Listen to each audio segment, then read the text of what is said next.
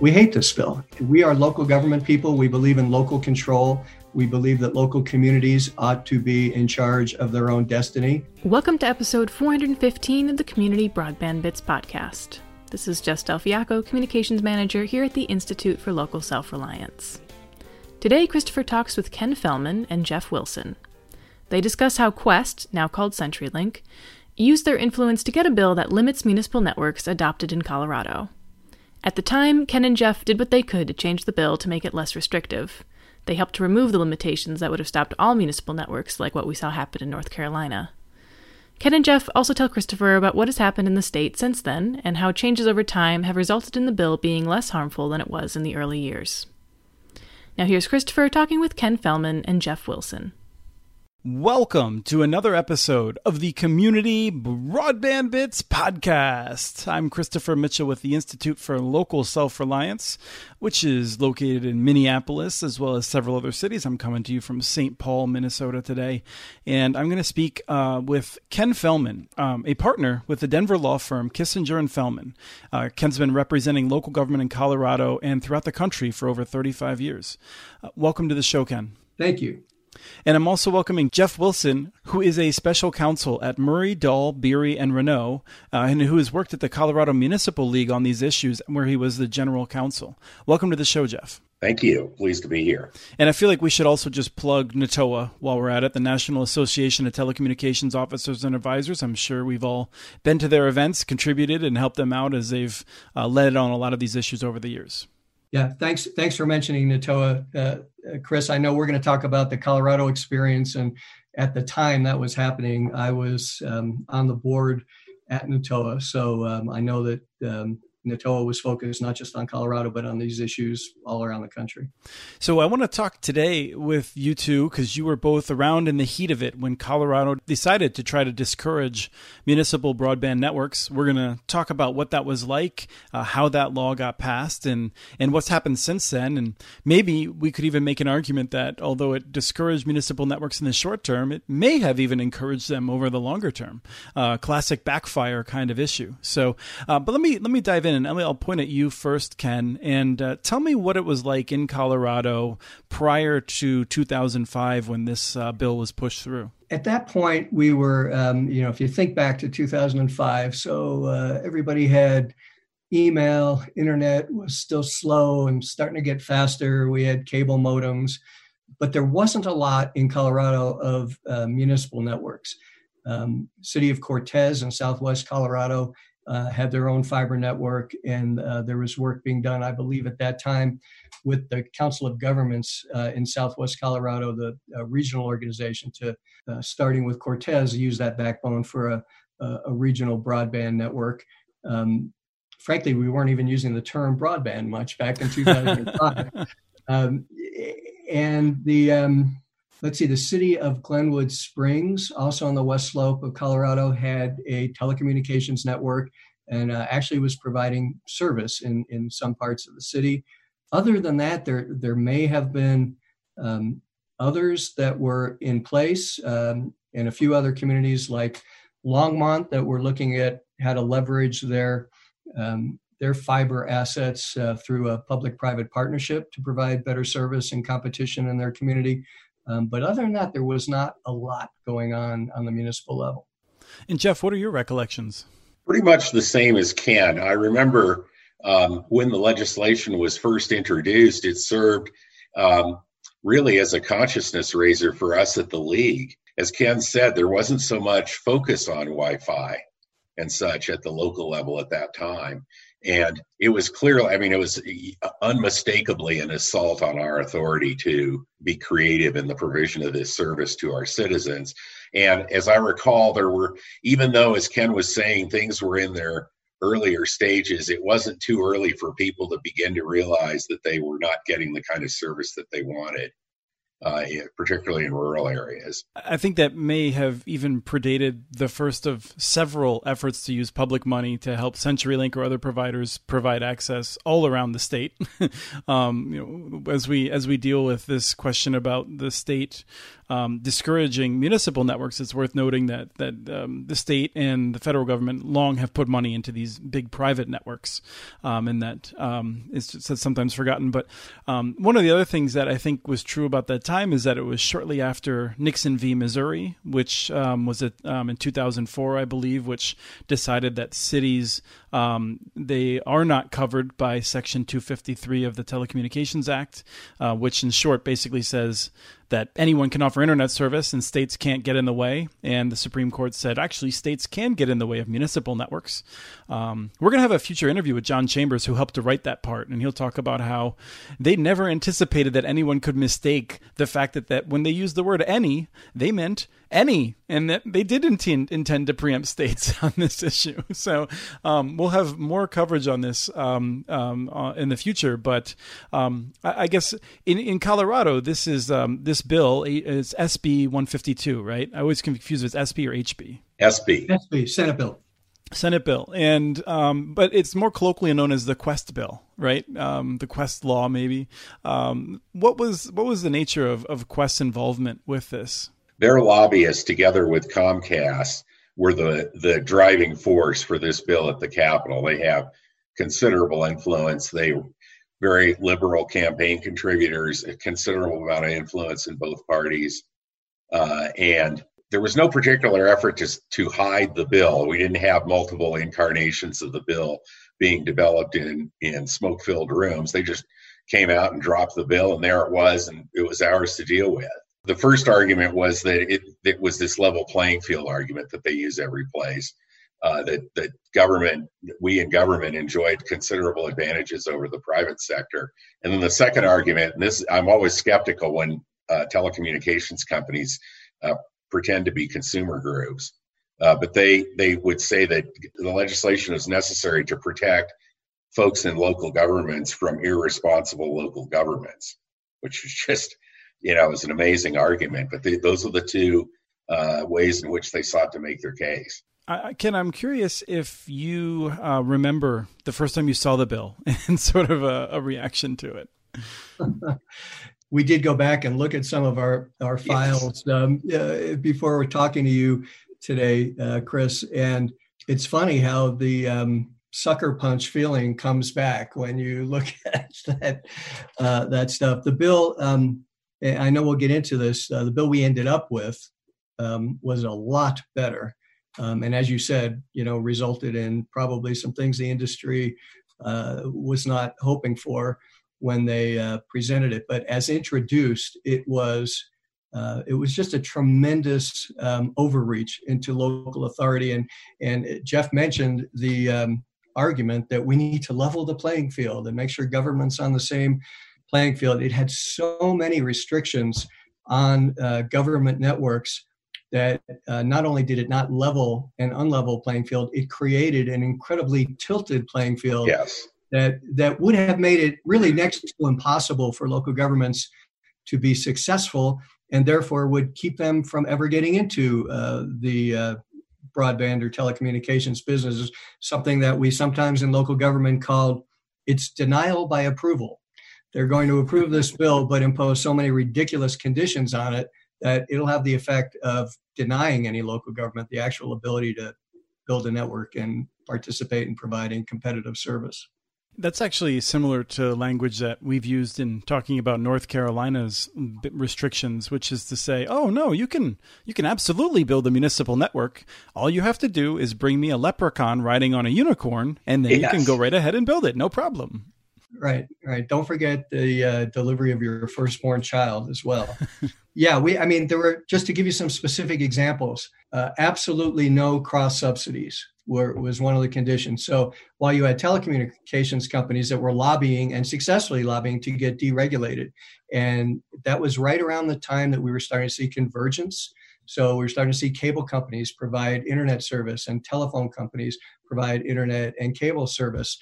And uh, there was very little restrictions on those companies unless they were one of the traditional um, regulated provider of last resort voice services. Uh, there were no restrictions on being able to take revenues from one part of their business and put it into development of another part. But they wanted to restrict local governments from doing that. I just want to I want to stick on cross subsidies for a second because I feel like, in some sense, um, there's a number of states that limit cross subsidies in some sense, what I'm trying to say is that um, we don't want to encourage cross subsidies. The challenge is that when you define cross subsidies, it can mean lots of different things. Like, like I think we want we want to make sure that any sort of transfers would be transparent um, and open. But the um, one of the challenges is, like for instance, in a, the accounting gets really complicated. So if you have Longmont and they already have a truck, um, do they have to build? Do they have to buy a whole new truck, you know, to do the same thing for a different utility, or are they allowed to account for that using long uh, adopted accounting standards? Is what I'm trying to say. And so I just want to. I think that's. I don't. I want to. I don't want to put words in your mouth, but I also just want to make sure people have a sense of of that we can say we don't want to cross subsidize, but when you put it into law, it gets very complicated as to what that means. Well, it does get complicated, and and I, to your point uh, cross subsidization is not always a great idea. Um, the issue for us, and um, I'm sure Jeff uh, remembers as well, it, it, wasn't that we were promoting the ability to cross subsidize. We were saying these are local decisions. Mm-hmm. What uh, most communities may decide we don't want to cross subsidize. We're going to create an enterprise fund, and we're only going to use the revenues from that fund to run the, this operation. Um, but there has to be some way to start up and seed money and if a particular city or a county or a town said, in our community, it's so important to get this service, um, we are going to take some of the money from these other funds and help provide the foundation to get this operation going. Shouldn't that be a local decision? What works in Denver is not necessarily going to work in Montrose. And we were there fighting for local control, not promoting cross subsidies. It was just an area that the legislature should not have stepped into. Yeah, and in distinction, in distinction to the cross subsidization that routinely occurs in the private sector, if, if cross subsidization does occur, and I agree, it's not always the answer. Uh, when it's done by us in government, it's done by the people's elected representatives, and it is done transparently. When cross subsidization is done in the private sector, nobody knows what's going on. If we cross subsidize, it's in our public budget documents. So it's right out there in the light of day. And if the decisions of our elected officials are unpopular, or don't serve the public interest, they pay a price at election. Uh, again, a distinction between um, uh, between the private sector and the public. Um, as Ken says, a lot of this argument was about um, level playing field, but it was hardly a level playing field. There was no discussion by the uh, proponents, for example, of operating under the open meetings laws mm-hmm. or the public Public Finance Acts or the Public Deposit Protection Act or the Taxpayers Bill of Rights here in Colorado, where revenue raising has to be preceded by a plebiscite. None of those things. So the level playing field argument was as much of a joke as was the we need to protect uh, local government citizens from their rampant local governments is another premise of the bill. I, I appreciate that. I wanted to have a, a, just a quick fuller discussion about that. Um, and I would say further, as we look at how to make sure everyone has an internet connection, um, cross subsidies may be required to make sure that the lowest income families are able to be connected. In states like Tennessee and Iowa that try to, again, um, stick their nose in those local business models, um, just make it harder to develop models that will make sure everyone's connected. Um, and yes, I also wanted to say like the level playing field is is just it's atrocious the um, one of the things I always think about is I want to see you know uh, I want to see Comcast or or CenturyLink forced to forego volume discounts from vendors. Um, you know they can only buy things in increments yeah. um, of this town in which they are serving because um, you know you certainly pay a lot less per unit when you buy a million of them than if you buy mm-hmm. ten thousand of them. Um, and so there's all, there's so many different ways in which they have advantages and they try to take away a few things that that often aren't even necessarily advantages of the public. Um, so, Ken, what's the second item that you wanted to, that you were adding on in terms of what the legislation would have done to the level playing field uh, issues? I, Jeff uh, Jeff alluded to them. Um, it wasn't just uh, we need to impose these new obligations on the local government. We were there lobbying at the General Assembly, saying these folks are private companies. Um, the public doesn't get to come to their board meetings. When they set their rates, we don't have public hearings and, and they don't have input into it. Um, there's no opportunity for a citizen to file a records request and ask Qwest or ask Comcast how you are paying for this service or how many people you have employed serving this community versus that community. Those were all obligations that the local government had. So part of our argument was you want a level playing field? Let's make it really level. Why don't you guys do all these other things, which of course they they never would do. And it was really crazy to even suggest that they would do, but it just pointed out how ridiculous the level playing field argument was. You know, another example is right in there with the cross subsidization prohibition. Um, even though in Colorado, debt cannot be issued by government, bonded debt cannot be issued until approved by the voters. The proponents put in this bill that if we want to issue debt for building telecommunications infrastructure, we can discharge, we can only pay those bonds off with proceeds from the telecommunications project itself, which as you know, when a project is starting out, it doesn't generate a lot of revenue. How are you supposed to pay the bonds?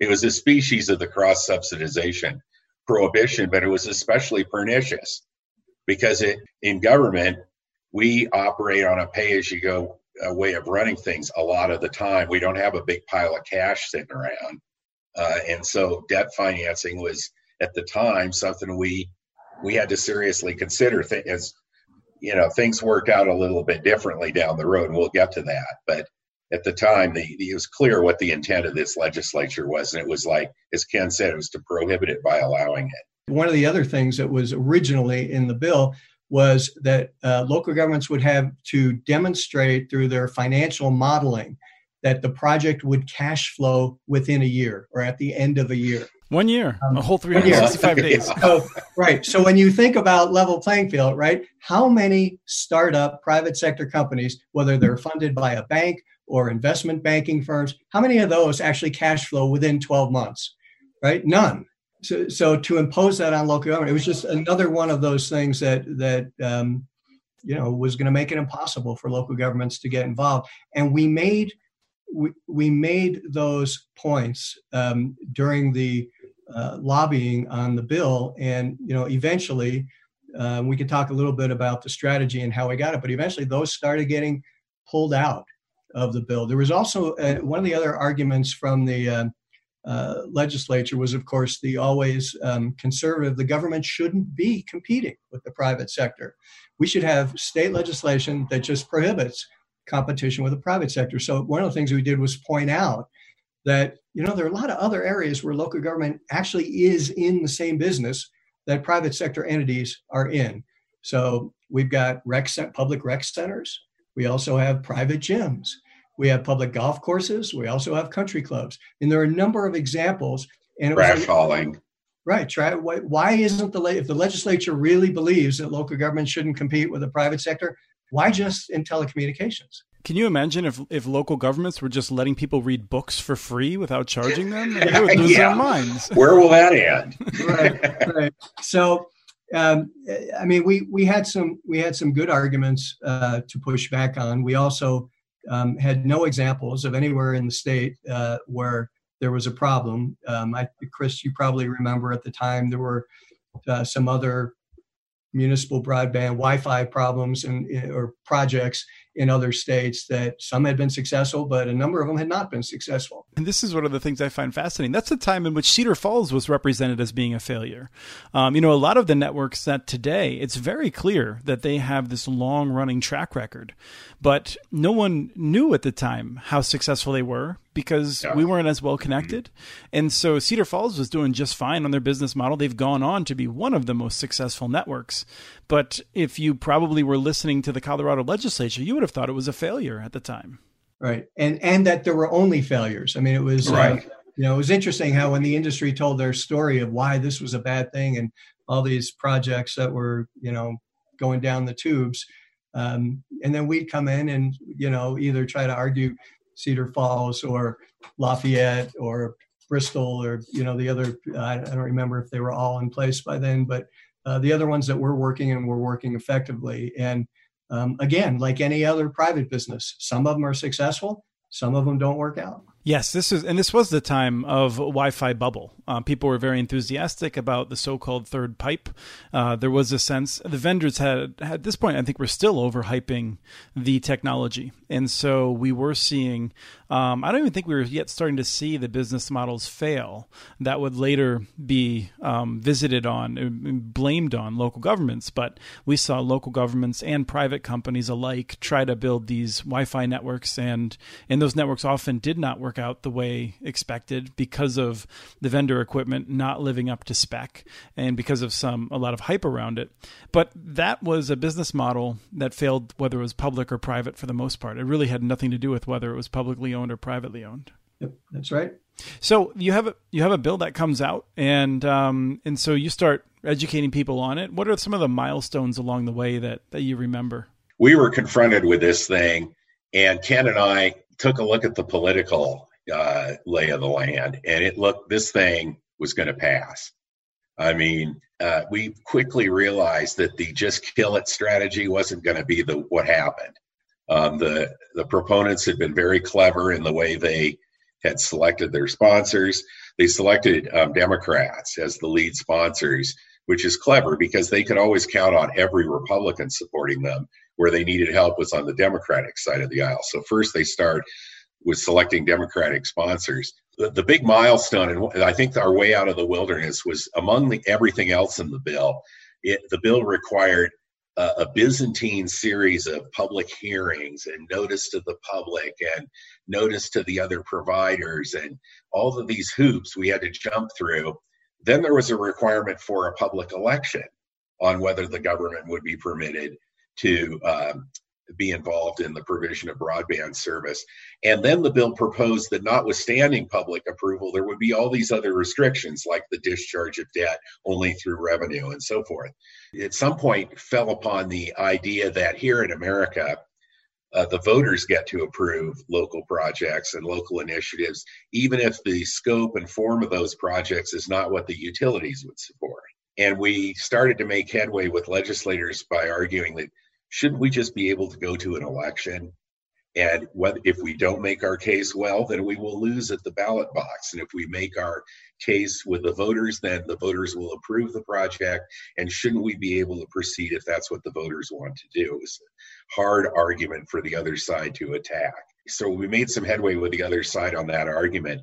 And that opened the door to getting rid of a lot this other junk in the bill because the voters could decide whether if the voters wanted to limit the discharge of a debt to revenues from the project alone, the voters could so provide.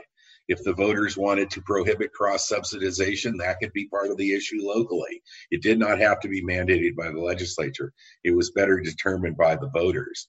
And this put the industry in the position of arguing that the General Assembly knows better than the voters, or that they in industry know better than the voters. And at that point, uh, we started to have some leverage, and I, and fairly early on got the got that agreement. The main amendments that took a lot of this big junk that Ken and I have been talking about out of the bill came in the Senate committee, the first committee of reference in the process. And all this this cross subsidization stuff came out, and the debt restrictions came out, and we got rid of uh, a whole lot of various stuff, in the attendant definitions, and the bill at that point uh, was a you got to have an election to do this. And then there were some other exceptions that became the focus of further discussion as the bill went through the process. For example, a, an exception that provided that in unserved areas, which is a subject of definition, in unserved areas, the bill didn't apply, and the government could provide service provided we would jump through a whole bunch of hoops. And uh, among them was a right of first refusal for any incumbent provider that wanted to come in and provide the service.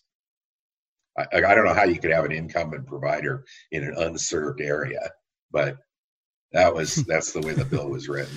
well, yeah. visit a lot of CenturyLink territory, but um, just to, oh, I know Ken will jump in in a second. I wanted to also note the one of the the parts of it that um, oh that I found interesting is um, we have seen this in practice. What you're saying, uh, Centennial decided to move forward with an authorization in which they chose to only be able to offer services indirectly, and that's what the city decided to put in front of the voters. The voters approved that, and so they have you know limited themselves in ways they didn't necessarily have to. Um, Ken, go ahead. Yeah, as, was, I say what we were left with with the bill and what we were not able to get changed were some uh, incredibly stupid definitions. And yeah. I, mean, I, wanted to ask you about those. some of the worst that we've seen.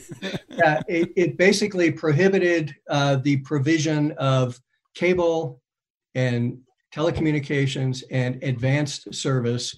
It defined that. I mean, back at the time, we were looking at um, boy, I don't even remember what the speeds were 256K, maybe, um, very slow. But it also said the provision of service was prohibited. Uh, you couldn't provide it directly or indirectly. And it defined indirectly as utilizing any government resources, even with private sector companies, even where the government was not actually going to be the service provider. So, leasing dark fiber, at, at the, the way it was first written. We got an exception put in, but even like leasing space on the water tank for antennas would have been prohibited without a vote. We got that, thankfully, was taken out. Um, so you couldn't provide service indirectly to subscribers. Now, if you ask the average person on the street, how would you define a subscriber to a service? Uh, you get an answer something like somebody who signs up and pays for the service that they're using. Absolutely. Write a check they they define subscriber in this bill as anyone who used the service with permission. You don't have to sign up. You don't have to pay. It's just that there's a there's an advanced service. There's anything over 256k out there, um, and if you are using it with permission, then you are a subscriber, and the government cannot be involved in providing that service. So if you fast forward just a few years, within five years after that bill was passed, you had free Wi Fi at the library, you had free Wi Fi at town hall. Some communities had free Wi Fi in the park or in the rec center. Um, every one of those communities was violating the statute. And it, it wasn't, and the industry at first would say, oh, no, no, that's not a violation. And then you would show them the language and they would kind of admit, well, yeah, it is. The bill was written even even that it, the way it ended up or we could live with it, it was still so broad in some some areas that it had these unintended consequences. And you know, I would get, and, and Jeff would periodically get calls at the league, and his position as general counsel for the league, he's not giving legal advice to individual municipalities. So you know, he has those people call me, and then they ask, you know, is it, is it illegal for you know, can we do free Wi-Fi at the library? And after a while, my my advice to to local governments was technically you are violating the law here. Now the good thing was there's no penalty if you violate. If somebody were to challenge you and you go to court, the remedy was stop doing it until you have an election and your citizens say it's okay. Uh, and the industry realized that the bill was overbroad as passed. And you know, a lot of my uh, advice, and I'm paraphrasing a little bit, was you're probably not going to get challenged on this. All these cities are already doing it. So if you start doing it, you know, I, there's no really good bet that they're going to pick on you as opposed to any of the cities who've been doing it. But at the end of the day, neither Comcast nor Qwest, um, which eventually became CenturyLink, or any of these other companies want the headline in the Denver Post to be, you know, Comcast ends free Wi-Fi at the library. It, it was politically untenable. So uh, it ended up we had these crazy definitions um, that technically a lot of what was going on was illegal, but it was happening and nobody was going to challenge it, and everybody just realized, yeah, the, the, bill's crazy on on that point. But the public-private partnership was problematic because you started seeing over the years um, after that local governments that had fiber infrastructure or even empty conduit that they could have used to incent broadband deployment and they needed to go to a vote before they could do that. So we, I don't know there may be some more things Jeff wants to say about the bill and how it got passed, but you know we can also move on to sort of what happened once we had this thing. In no, I don't. I don't have anything more on the bill. I I think that was a good segue into that excess capacity issue. You know, where we have to have an election to allow use of, fi- of open conduit that's already in the ground. I mean, that is silly. It's ridiculous. Yet we had to do it. Still have to do it. right. Well, and and as we fast forward to after the the bill is implemented, we don't see anyone really um, attempting to have that referendum for a while. I think uh, people were intimidated by it, uh, but eventually Longmont decides to move forward and to try it. and uh, it was 2009. I don't know, um, Ken. Do you want to just weigh in a little bit with with uh, what what led up to this? Sure. I, I wasn't directly involved with those issues at the time, but from what I recall, you know, Longmont is very fortunate. They have a municipal electric utility. Um, they had a bunch of fiber assets uh, through a consortium of local governments that they are involved with called the Platte River Power Authority.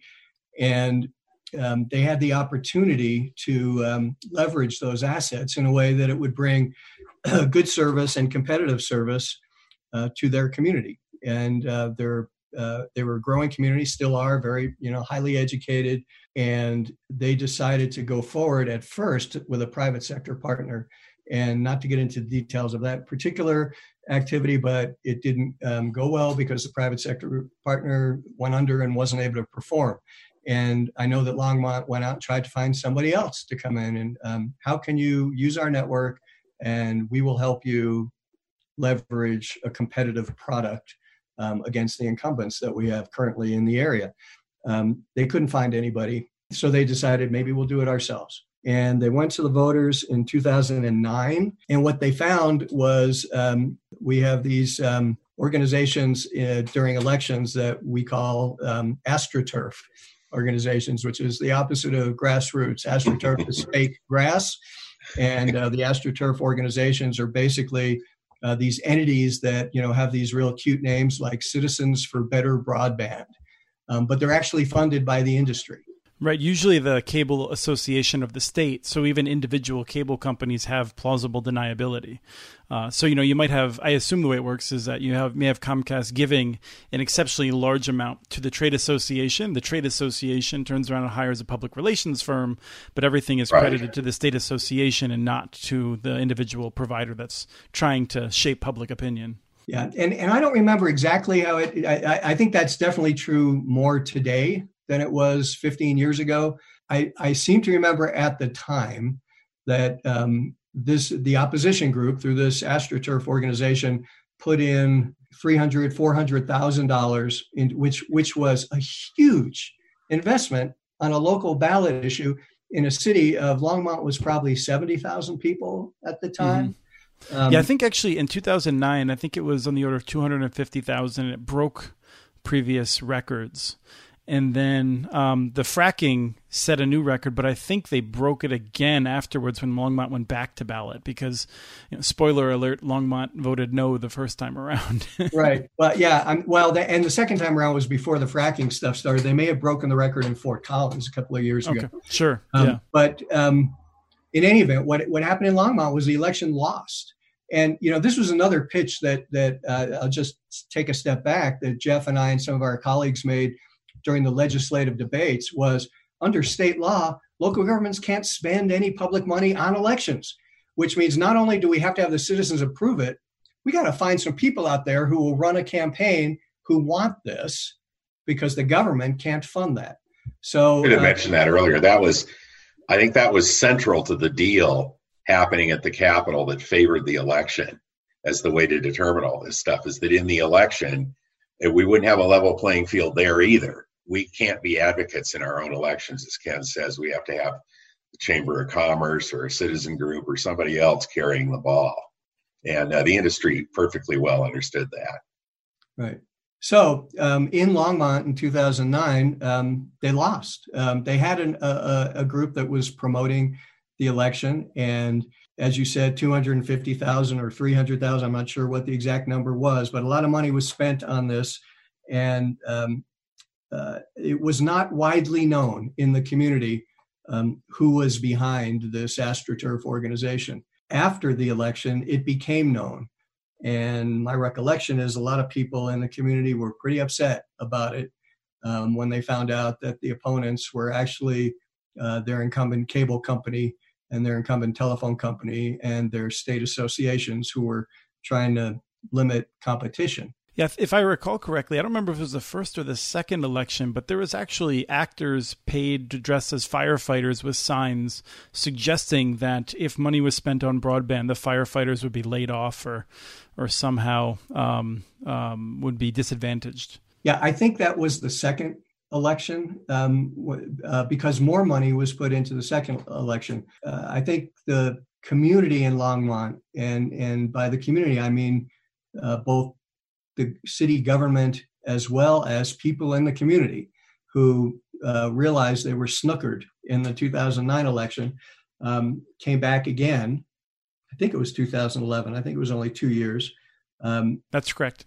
And they um, and they fought harder this time. There was a, another three or four hundred thousand dollars that was uh, put into it. They were they were they were doing commercials on local television, and the, if you think about election time in November um, and all the political ads that you see, you didn't see political ads most of the time for a state senate district or a state house district. And here we have a city ballot issue where Denver TV is showing commercials um, uh, against uh, this proposition. Um, but the second time, Longmont voters said yes, and uh, they went forward. And they actually came back a couple years later because the first ballot was simply to say, can we do this? And if you say yes, voters, we will study the issue. We will look at how it has to be funded. We will come up with a plan for funding it. And we'll come back to you for another election to get your approval on how we do that which is exactly what happened in Longmont over the next few years. And then if we were to fast forward to today, uh, we've got what has been recognized in, in some places as the best municipal broadband network in the country. Yeah, consistently top 10 of speeds. Right, right. One thing I did want to note about the second election was that it was it was fascinating. Uh, I think I think you're right. I think it was on the order of between four hundred and five hundred thousand uh, dollars that was spent to oppose it, and they couldn't find anyone locally, and I think this was true of both elections. There was no one locally that represented the campaign because, and I know this is true in the second time around, um, every single person on the ballot, whether it was for mayor, city council, dog catcher, whatever, they all supported it.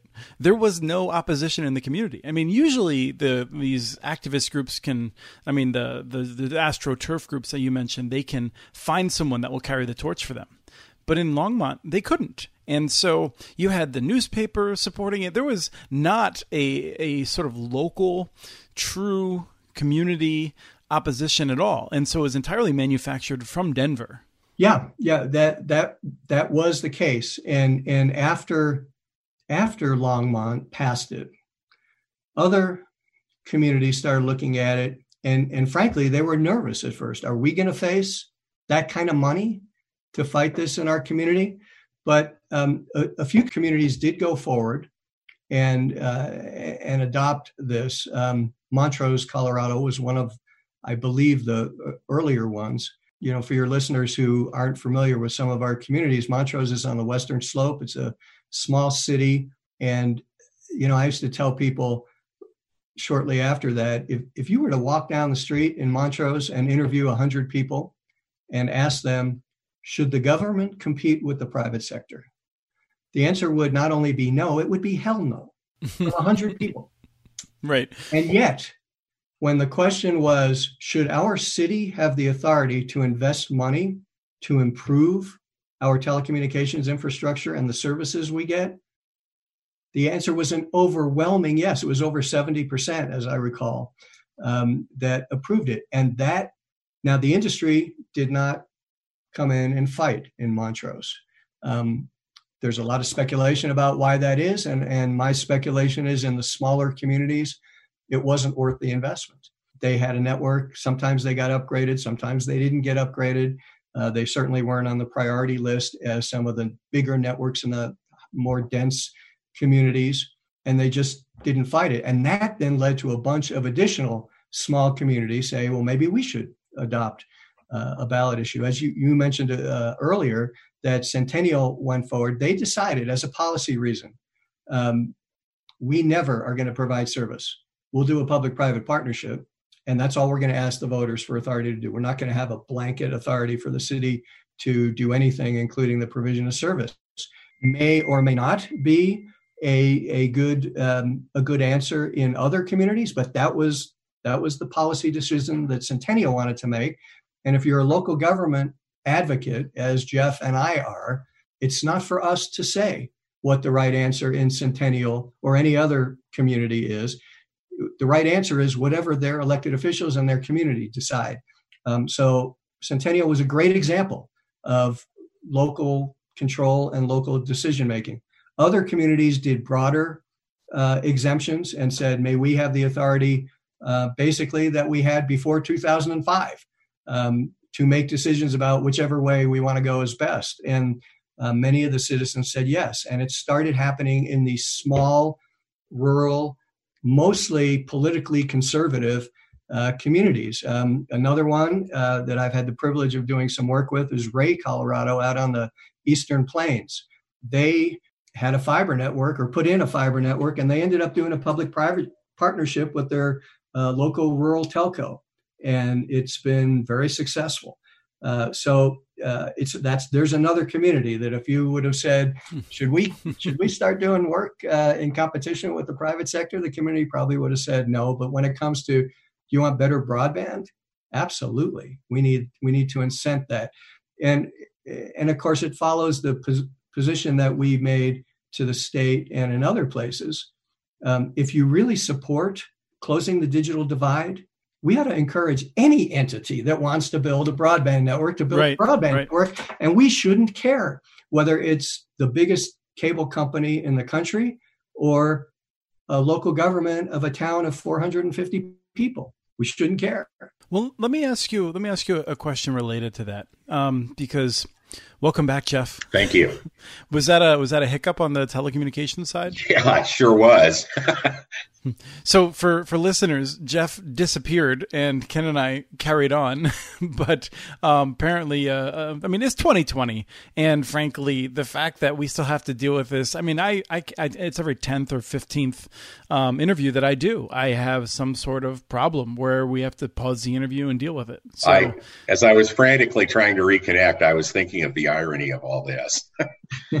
Ken, one of the things that we hear is, is is that the level playing field is needed because um, the amount of taxpayer dollars that are available is infinite, and therefore they w- could drive any provider out of business by just running an operation that loses money year after year and subsidizes it with taxpayer dollars. Um, now, there's no actual evidence of this happening anywhere. This is entirely a theoretical exercise, and so as such, I'm curious. You know, how do you think people would react to um, a, a, mayor that says, "Hey, I'm gonna, I want to be reelected this year, and yes, I'm gonna pledge to raise your taxes so that we can try to run this business out of town." Uh, that's a, that's a, an amusing question because uh, you're right. It was an issue that would come up from time to time, and it's an absolutely theoretical issue. No evidence that it's happening anywhere aside from my law practice, I was a mayor at the time that this bill was passed. I was a mayor of a, of a city that, you know, at the time was uh, probably about 85 or 90,000 people. And uh, one, we could never say, I'm running on a platform to raise your taxes because uh, city councils don't have the authority to raise taxes here. That un, under our, our taxpayer bill of rights in Colorado, only the voters can do that. So it made the argument even more ludicrous here because um, one, it just, you know, no one is going to get up and say, I don't care if we're taking money away from hiring uh, more public safety officials. I don't care if we're taking money away from snowplows. I don't care if we're taking money away from park maintenance. We need to run this other company out of town, uh, especially because once you started to see some of these networks be successful, what happened was in Longmont, for example, um, it wasn't that they spent a bunch of money to try to get rid of the other guys. What the other guys started doing is lowering their prices and actually hiring workers to go door to door and knock on doors and say, Have I got a deal for you? and they would undercut the market and offer prices that were um, anti competitive. And I, I, know of one community that actually um, it wasn't one of my clients and it wasn't in Colorado, but it, it went to the Justice Department and and said, we think there are antitrust violations here. And the Justice Department said, uh, yeah, probably there are, but you know we have so many cases that this doesn't rise to the level of a case we would take. And the way that that community addressed the problem eventually was to send a note out to all of its residents and say, look, we are your local broadband company. And look at the price that they're offering, which is admittedly five bucks less than what we are. But look at how what they offer that at in your neighbor community here. Same service, and it's 35 or 40 or 50 bucks higher. Their goal is to put us out of business. And if we go out of business, do you think you're still going to get this price they're offering you now? Or are you going to get the price raised to what it is next door to our community?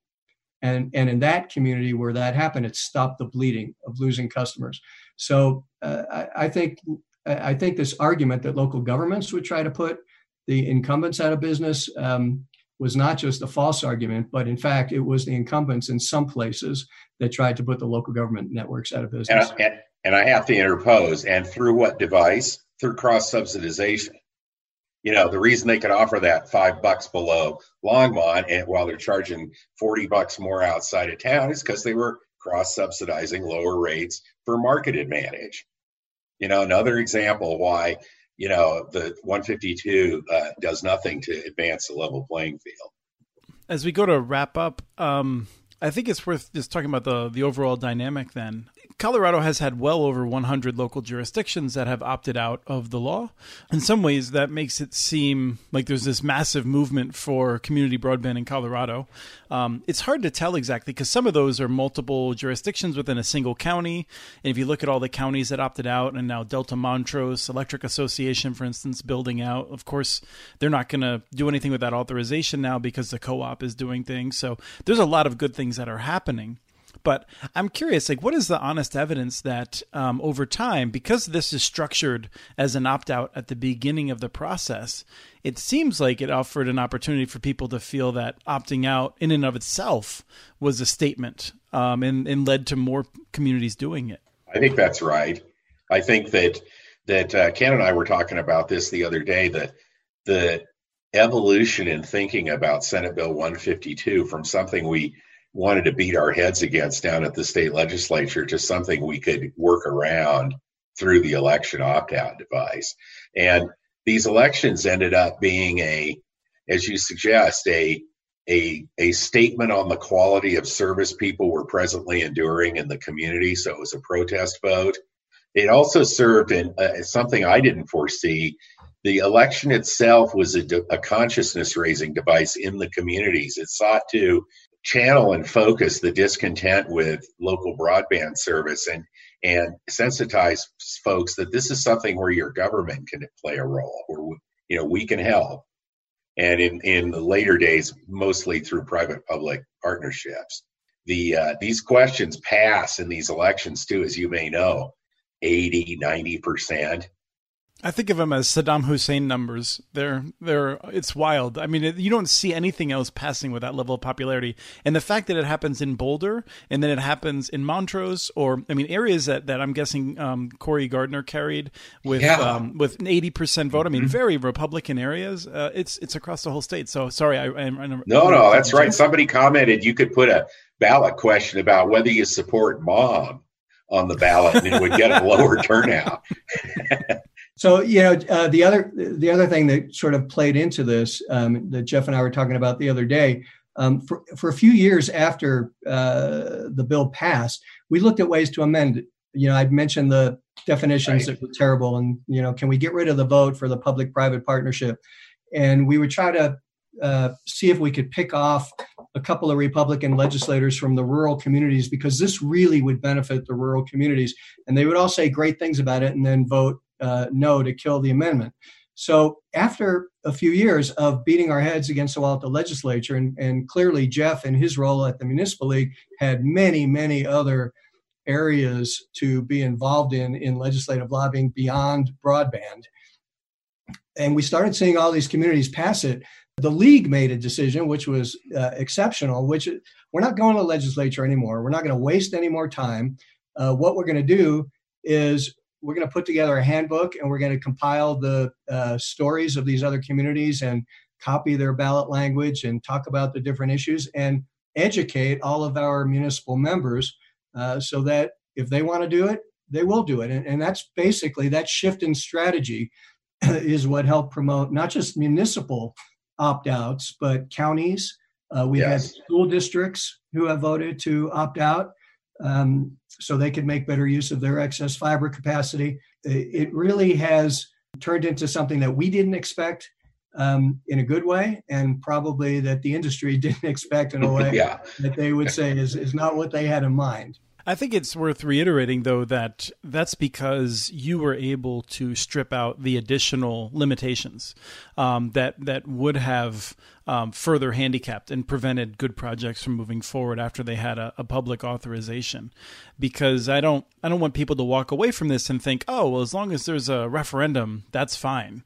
Um, in part because I don't think people understand. I mean, you know, Fort Collins uh, looked at almost a million dollars of opposition from um, uh, the the Cable Association and the Chamber of Commerce, um, and frankly, our analysis of it suggested that uh, even without having the level of success that Longmont's had, uh, Comcast and CenturyLink will lose well over a million dollars per year because of competition in the market. And so they would have been smart to spend $5 million, $10 million. You know, like, I mean, I don't know. At a certain point, you can be on, a, on an issue so unpopular that money won't make a difference. But frankly, I can imagine that they could get more aggressive still to try to swing referendums, and it will require an, an, engaged citizenry to oppose. So I don't want to be very cavalier about it. Things can change and they can change back. I'm glad you brought up Fort Collins because yeah, right. we went through this period of time post Longmont where the industry basically didn't challenge any of these. And it wasn't just the small communities, but some of the suburban communities like my city where I live in Arvada uh, when we did our opt-out election, our population was over 100,000 at that point, no opposition. Fort Collins, I think, was different because uh, similar to Longmont, they have an electric utility, they have infrastructure already in place, and the industry saw that as a place where they could lose a huge market share. So after going years of not seeing the industry fight these, we there was the huge fight in Fort Collins, massive amounts of money, and um, right. the city prevailed. I don't know that there are too many big markets like that that are left in the city. There's at least one in which you're going to have a vote. um, uh, so, so I, am you know, I'm, I'm not too concerned about it. I, I, do think if one of our largest cities decided to get into the business at some point and went to a vote, there would be a uh, there would be a fight. But I'm not sure what the likelihood of that uh, that really is. But the point you're making, Chris, is is a good point. People should not get the impression that we like this bill. We hate this bill. Um, we are local government people. We believe in local control. We believe that local communities ought to be in charge of their own destiny. And thank you very much, General Assembly, but we don't need your help to tell us what we can't do because you want to protect our citizens from a city council making a bad mistake. You don't do that in other areas um, you shouldn't do it in this area. What you're really doing is protecting one industry, is creating a special set of rules to favor one industry over all the other industries in the state. And it's wrong. Um, any kind of state preemption of local authority in that context is wrong. So we don't have a good bill. We have a bad. I have described our bill compared to some of the other bills around the country that have these really bad things in it. Oh, yeah. I, wouldn't call Senate Bill 152 a good bill. I would say, compared to all the other municipal broadband restrictions around the country, Senate Bill 152 sucks the least. There you go, Chris. It so, sucks the least. I like that. And I think, I mean, one of the things that, that you noted uh, was that um, there's no wiggle room. If a, if a city wants to do just about anything, they have to opt out. And I think that's what's driving a, a conversation in Denver. And that's what my, my comment a few, uh, a minute ago was, um, is that we may see a vote in Denver. And I'm very curious to see how that goes because I would not expect Denver to have a plan to build a Longmont style network. Um, but at the same time, if they want to just start trying to connect low income households and public housing and things like that, mm-hmm. they may have to get an authorization. Right. And that's, that's, um, where I think you you see how uh, these elections are going to play out in many communities that don't want to be service providers, don't want to create citywide broadband networks, but as you say, maybe they have excess capacity and they can help provide additional service in a low income area um, or an area where maybe there is decent broadband from the private sector, but the prices just um, are, are make it unaffordable.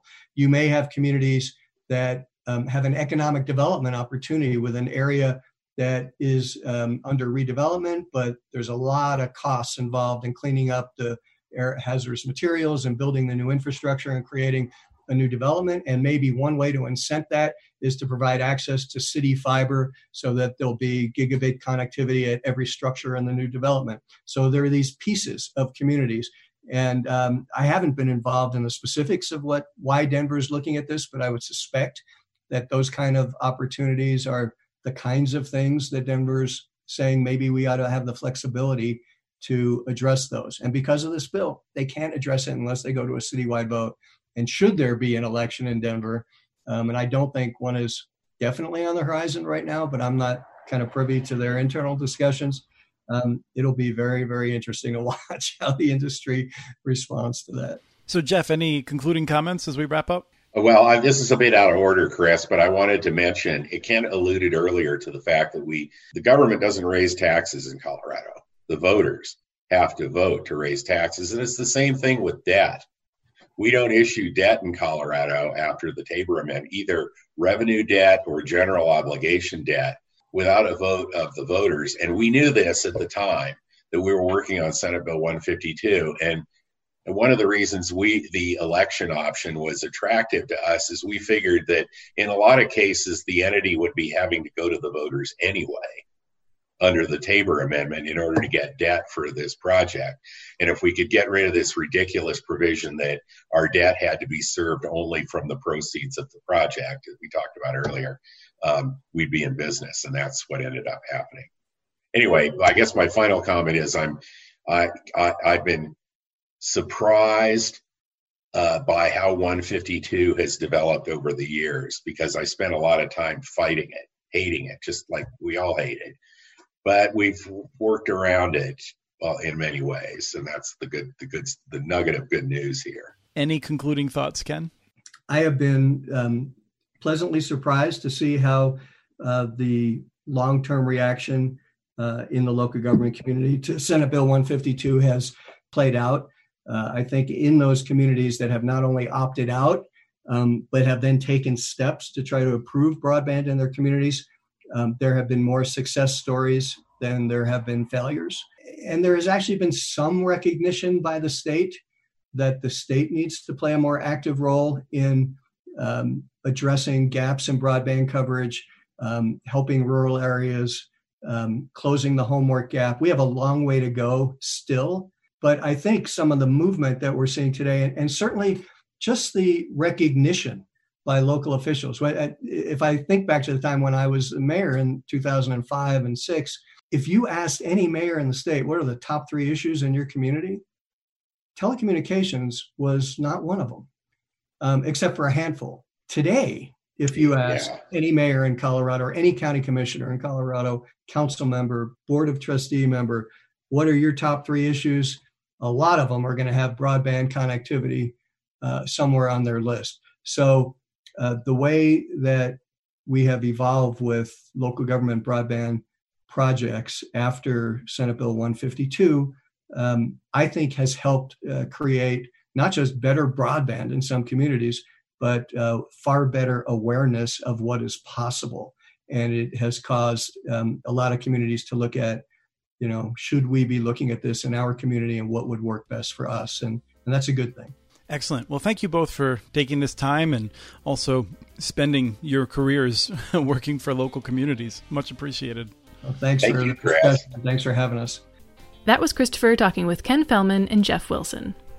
We have transcripts for this and other podcasts available at muninetworks.org slash broadbandbits. Email us at podcast at muninetworks.org with your ideas for the show. Follow Chris on Twitter. His handle is at CommunityNets. Follow MuniNetworks.org stories on Twitter. The handle is at MuniNetworks. Subscribe to this and the other podcasts from ILSR, Building Local Power, Local Energy Rules, and the Composting for Community podcast. You can access them anywhere you get your podcasts. You can catch the latest important research from all of our initiatives if you subscribe to our monthly newsletter at ilsr.org. While you're there, please take a moment to donate. Your support, in any amount, keeps us going. Thank you to Arne Huseby for the song Warm Duck Shuffle, licensed through Creative Commons. This was episode 415 of the Community Broadband Bits podcast. Thanks for listening.